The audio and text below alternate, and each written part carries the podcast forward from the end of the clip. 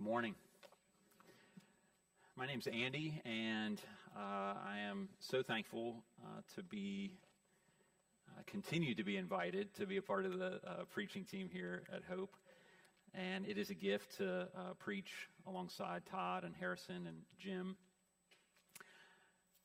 And I'm just so thankful for this passage. Uh, that was a long one to read, wasn't it, for John? And there were some awesome things in there, though, weren't there? Well, uh, have you ever noticed, and unfortunately, none of them, or at least most of them, aren't even here in the room with us right now, but have you noticed that wherever two year olds are, they kind of walk around like they own the place, and like, you know, the power kind of rests with them in any given spot, right? See, they need to hear this right now, what I'm about to say about them, and they're not even here right now. Um, well, even though the resounding evidence around them points to their parents and other adults having the power and authority, they don't go in that direction of recognizing that a lot of times, right? And so here, here's what we wish that they would kind of say and understand in their minds at some level, right? Boy, they sure are a lot bigger than me. You know, like there's something, maybe they should have power and authority. They do, they're a lot bigger than me. They can pick me up so easily, but I can't pick them up at all. They know how to take care of me, but I sure don't know how to take care of them. They seem to know more about the world than I do. I seem to cry and fall apart so easily, but they seem to keep it together and show more maturity than me. They are able to give me all the things I need, and I don't have any of that to give to myself. I can't give them what they need. So even though it would seem to be really obvious uh, to a two year old that they should embrace and seek the power and authority of adults, they tend to reject it at times. Well, our passage today, there are examples of rejecting uh, God's authority and power and examples of embracing and loving and seeking his authority and power. So that's what we're going to break this passage up into. So we're going to go through it twice, but we're going to highlight first the rejection parts and then go through it and highlight the parts where his authority and his power are accepted and sought out and loved. So, coming into this passage, uh, remember we had the, the lame beggar healed, right? And Peter preached his sermon uh, to the crowd after that, that miracle. And everyone rushed to hear them speak in response to the miracle. Like, whoa, this just happened. Everybody's rushing to hear what's going on. Like, what would they say about what just happened?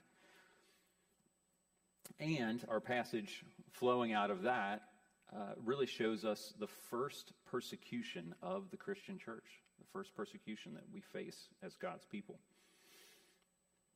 But let's first look at the rejection of God's power and authority in this passage. So, uh, verses 1 through 4, we see things like uh, they continued to speak, right? And the three groups came upon them.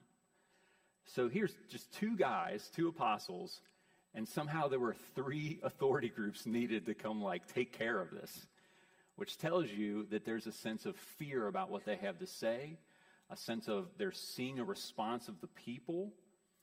And so, man, let's just rush everybody in to like take care of these guys as quickly as possible. So they don't like seeing this display of power and the message that's coming from it. They want to squash it. They want to throw in all the authorities to, to come get them. And what an interesting phrase, right? Uh, in verse 2, greatly annoyed. Or some versions might say greatly disturbed. Can you imagine, like, these guys are just like, what? Didn't we just get rid of this Jesus guy? Didn't we think that this was all over with? And like, look, now that there's people talking about him again, like, when is this going to go away? Just kind of a sense of annoyance, but being disturbed at like, whoa, there was this great act of power that was done, And now there's people that are following after this message that comes with this act of power. So being greatly disturbed. And that's what happens. I mean, I mean, we can understand why they would have that kind of reaction, being annoyed, being disturbed. I mean, anytime uh, something gets in the way of how we want things to be in our day, anybody ever here been annoyed at something taking longer than you hoped would take because you had a different plan set up in the day? Um, you want to have the power and the control over things, but yet something else steps in the way of your power and your control, and we get annoyed and upset and disturbed. So we can understand where they're coming from.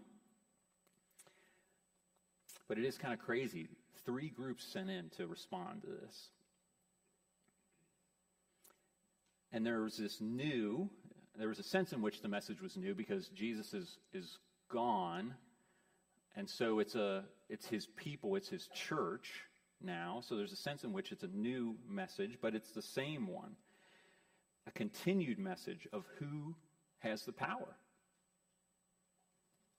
Jesus has the power even to resurrect, which is part of their message, right? And that was what really annoyed the Sadducees, who did not believe in the resurrection. So they had this they had this message that they were saying, this is who has the power, even the power to resurrect, and this is who you should put your trust in. And they didn't like that message. Okay, in verse 7, they ask a good question. By what power or by what name did you do this?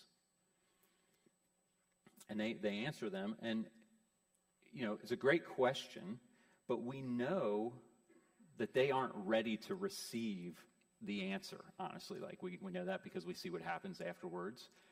Their question isn't really one that's like seeking, like, hey, tell us how this happened, because how this happened, we really see something attached to this, and we want to buy into that. We want to follow that. We want to follow that message. We want to believe in that message. That's not why they're asking the question.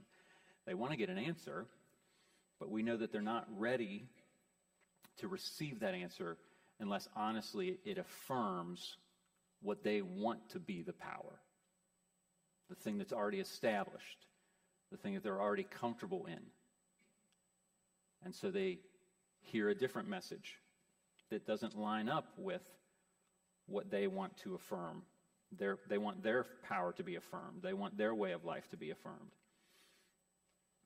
And then uh, in verses 11 and 12,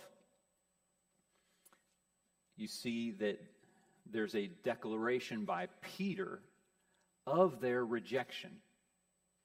So, another sign of their rejection of God's power is Peter declaring to them their rejection. And there's this really important verse that Peter quotes, and it's from Psalm 118. So the stone, this Jesus is the stone that was rejected by you, the builders. And you better believe that when he says that, even though he's kind of saying it in a, he's not like, okay, even in your Bibles, you know how a lot of times when scripture is quoted from the Old Testament or something like that, or from another spot, it kind of indents it and puts it separately It doesn't do that here. This is more like in his conversation with, in his declaration to them, he's quoting from Psalm 118. And this is a big deal, and he knows that they know what he's talking about. So he is saying to them that Jesus is the stone from Psalm 118 and accusing them of rejecting the stone. So let me read to you from Psalm 118. Open to me the gates of righteousness, that I may enter through them. This is verse uh, 19. Uh, and give thanks to the Lord. This is the gate of the Lord. The righteous shall enter through it. I thank you that you have answered me and have become my salvation. The stone that the builders rejected has become the cornerstone. This is the Lord's doing. It is marvelous in our eyes. This is the day that the Lord has made. Let us rejoice and be glad in it. So that's where that piece of Scripture is from. And we also see this same thing quoted the stone that the builders rejected has become the cornerstone. We see that quoted in Matthew, Mark, and Luke. So in those three Gospels, Jesus quotes that same psalm, and it's it all follows each one of those times that he quotes it. It follows the parable of the wicked tenants. And so, in that parable, if you remember, there's a landowner who puts tenants in charge of his land. And he sends people to kind of check up on him. And they keep beating some of these messengers. They keep doing, I mean, they treat them very, very poorly. And then the landowner decides, hey, I'll send my son to them. Surely they'll listen to him because, like, I have the ultimate authority. I'll send some of these lower messengers and they haven't listened to them. If I send my son, surely the tenants will listen to him. But when they see that the son has come, they just want to think about killing the son because they want the land for themselves to do with as they see fit. So, Jesus, after telling that parable, attributes the tenants to the, to the leaders of the, of the Israelites and says, The way that the son was rejected by the tenants, you have rejected me. You have rejected the cornerstone. So that's why he then quotes that. So Peter is doing the same thing here. The stone the builders rejected has become the cornerstone. So this represents the Jewish leaders being entrusted with God's people and the spreading of his kingdom, but they've rejected the way to do it. And then we also see in uh, 1 Peter, in 1 Peter, he quotes Psalm 118 again but it's attributed to anyone who doesn't believe in Jesus has rejected the Son as well. That's huge. So it's not just applied now to religious leaders who reject Jesus, but it's applied to anybody who rejects Christ, has rejected the cornerstone. So, the overall message of this quotation in many different places in Scripture is that the one that has been thrown away, the stone that has been thrown away, is the most important stone of all. All things are measured by that stone that just got thrown away. All things. Because if you know with, with a cornerstone, right? And many times you can, uh, probably there's even some buildings downtown where they mark the cornerstone differently than all the other stones on the building because it's the one that they were able to build the whole building off of. Like you start with that one and you measure all the walls and everything according to that cornerstone. So if you reject the cornerstone, what is your building going to be like? What kind of integrity is it going to have?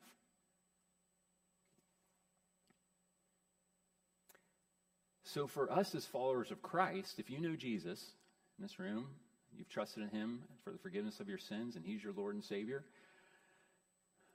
we fall into the trap of we know the cornerstone. Okay? And our life has now been built according to the, the cornerstone. The old foundation has been ripped up, the new cornerstone has been laid. And the trap that we can fall into, though, is as we've started to build the building according to the cornerstone, we can lose sight of the cornerstone at times, right? And then maybe down, this way down the wall, down here, we end up liking this stone that's maybe a little bit farther down here. Maybe it's something that we've really attached our heart to that in light of Jesus, it's a good thing, but on its own, if we make it more important than Christ, it becomes an idol and a distraction. So down here, down, then we'll start building and measuring things according to this stone down here, maybe. And we'll, we'll take some time building off of that stone. And that part of our building, we start to see just isn't working out too well. Because we're, we're measuring things according to that stone that's way down the line and not here with the cornerstone. Continually going back, going back, going back, building off of the cornerstone. And so we lose sight of that and we try to build off of other stones. And so I just want to challenge. I mean, this is part of what I was, you know, wrestling with as I'm preparing is like, okay, Lord. And the Lord usually lets me know in many different ways throughout my life.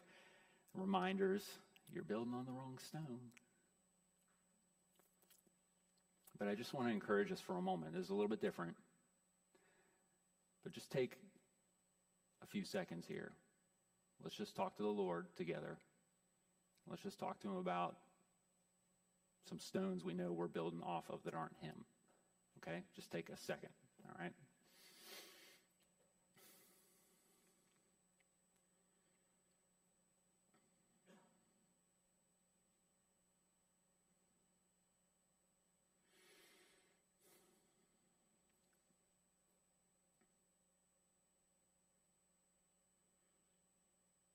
Lord Jesus, we know that you are ready to forgive us and that in you all sins are forgiven. Oh, Lord, but we are so distracted so easily. Help us with these things you are laying on our hearts and minds. Help us to see you as more glorious. Help us to build according to you. With your help, Holy Spirit. In Jesus' name, amen.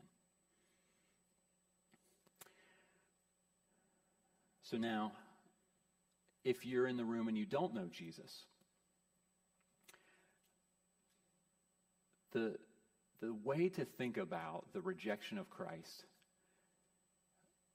is maybe you just keep rejecting and not trusting in Christ, and you are throwing away the God of the universe who has said, This is how to come into relationship with me. And if the God of the universe says that, this is the way. I have made a way for you to be right with me. I want you to be in relationship with me. And if he says this is the way to do that, but we keep rejecting it, you keep saying, no, that's not the way I want to do this, then you keep throwing away the foundational point by which all of true life really begins. So I would encourage you think on, pray about, ask for. I mean, even if you're just like, Lord, I just don't even know. Ask the Lord to help. Talk to a Christian friend. Ask them how they first came to know Jesus.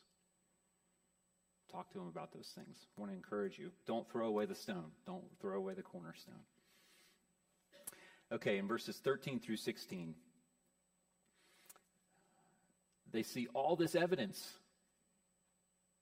the religious leaders do. They saw the boldness of Peter and John. They are astonished at these common men who are uneducated.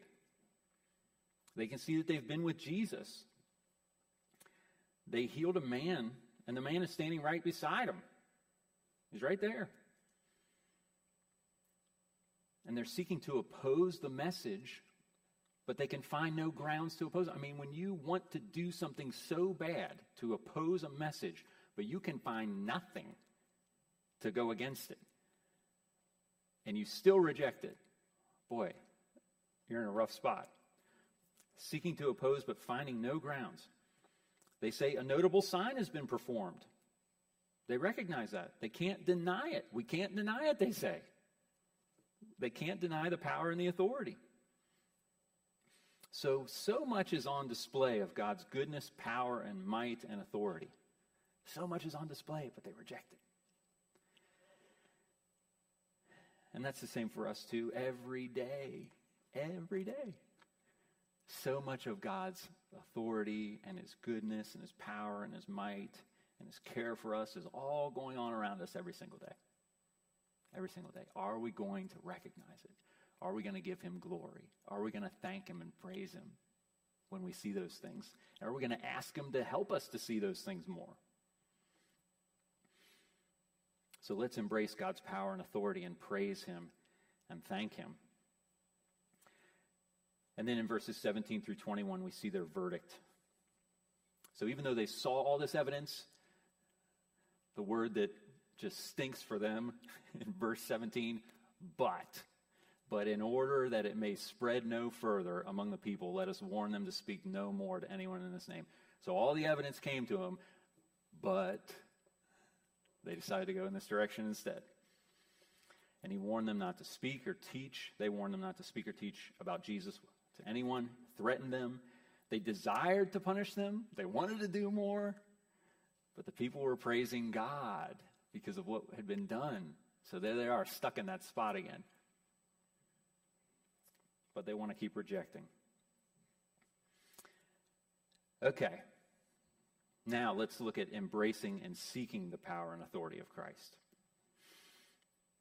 So in verses 1 and 2, we see that after Peter's sermon, they continued to talk to people about Jesus. This is if you're if we're seeking after God's authority, if we're loving his authority and his power and loving his glory, then we're going to want to talk to people about it.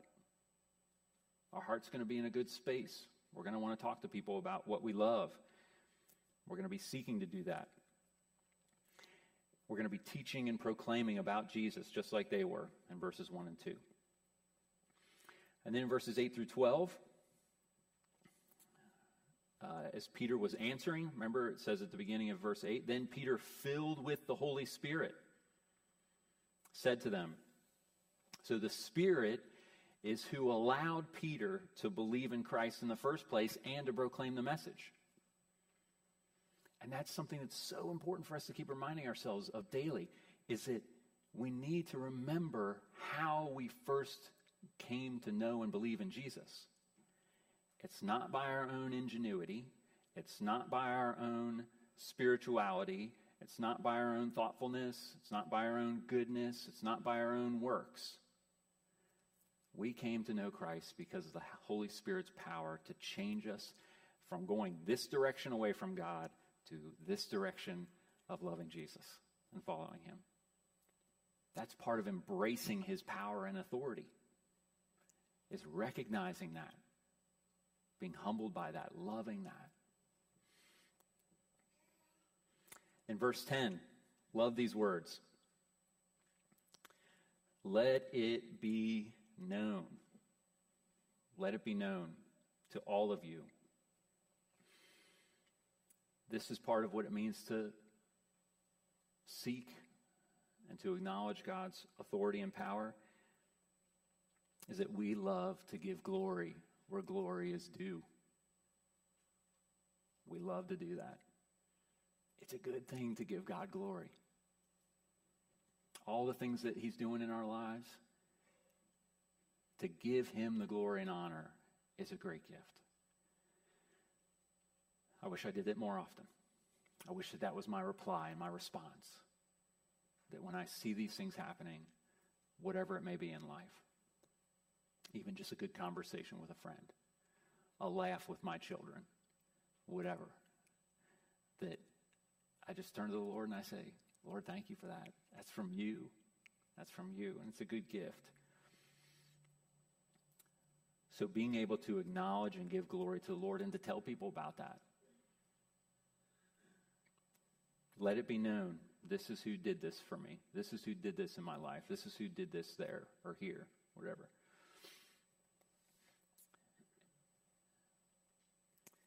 Then in verse 12,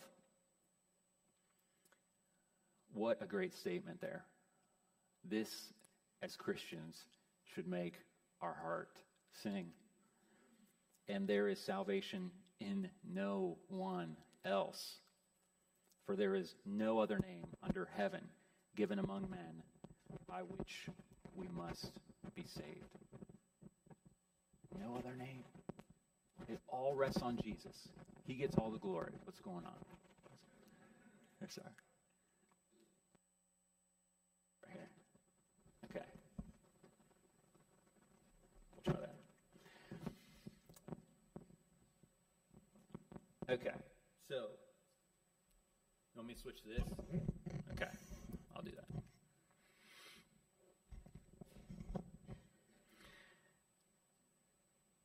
So let it be known. And in verse 12, this is the person this is the one that all focus should be on. He's the cornerstone. There's no other, there's only one cornerstone. There's only one. So all focus should be on him. And in verse 20, we see uh, these sweet words We cannot but speak of what we have seen and heard. I love phrases like that because I want to just apply that to myself. You know, when I see the work of the Lord going on around me, can I not help but speak about what I've seen and heard? The smallest things to the biggest things. Can I not help but speak about it? That is acknowledging the Lord's authority and power and loving it and seeking it. Now, this last part here, I think, really applies to our theme uh, this year that we want to grow in as uh, God's people, as a church. How we want to grow in unity and fellowship, growing together in Christ. I love this sweet passage of the response of God's people together. So in verse 24, it's 24 through 31, they hear about what the Lord has done and then that phrase right there they lifted their voices together. They lifted their voices together to God and said, and then this prayer, this sweet prayer flows out of them. And look at that first phrase that they say when they talk to the Lord Sovereign Lord. That phrase recognizes power and authority, doesn't it? Sovereign Lord. You are in control of all things. You made heaven and earth and the sea and everything in them. They don't even like first talk to him about like the exact thing that just happened, but they recognize he's the one that's in control of all. So whatever we're about to say after that, like that's just part of like if he did all these other things, then this is just part of his sovereign rule and reign and love and care for us. He's done all this other stuff. So lifting their voices together.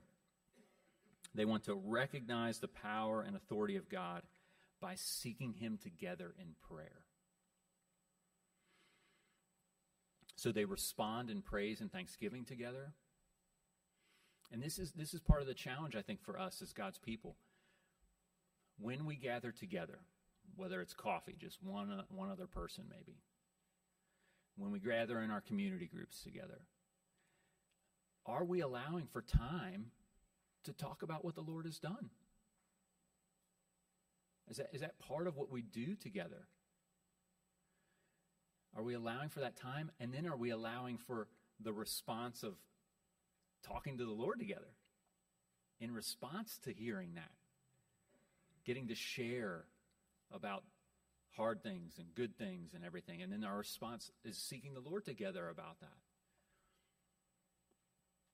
that is a tremendous way that we can grow together in unity and fellowship and growing together in the Lord is to allow for margin and time to share about what the Lord has done in our midst and to go to Him and talk to Him about it, to pray together. And look at their posture that they have. They say, Grant to your servants They go to the Lord and they recognize He has the power and the authority.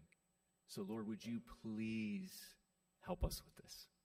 Would you please give us this thing that we know we can't do on our own because you have the power and authority? We need your power to help us to be bold to talk about Jesus.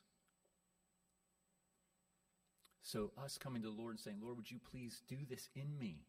Would you please give us the power we need to do this? It's just like when we sang uh, O for a Thousand Tongues to Sing. It's uh, uh, My gracious Master and my God, assist me to proclaim, to spread through all the earth abroad the glories of thy name. Glories? Yeah, I think so. Yeah. We're asking the Lord, even in a song, would you assist me, Lord, to proclaim the excellencies of you who called me out of darkness into your marvelous light. So grant to your servants. So may we approach the Lord and recognize his authority and his power and say, Lord, would you grant to us these things? Would you help us? So, wouldn't this be a great way for us to grow together in unity and fellowship this year? Is to seek the Lord in prayer and recognize his power and his authority. And sweet things are going to flow out of us, aren't they? Amen. Amen.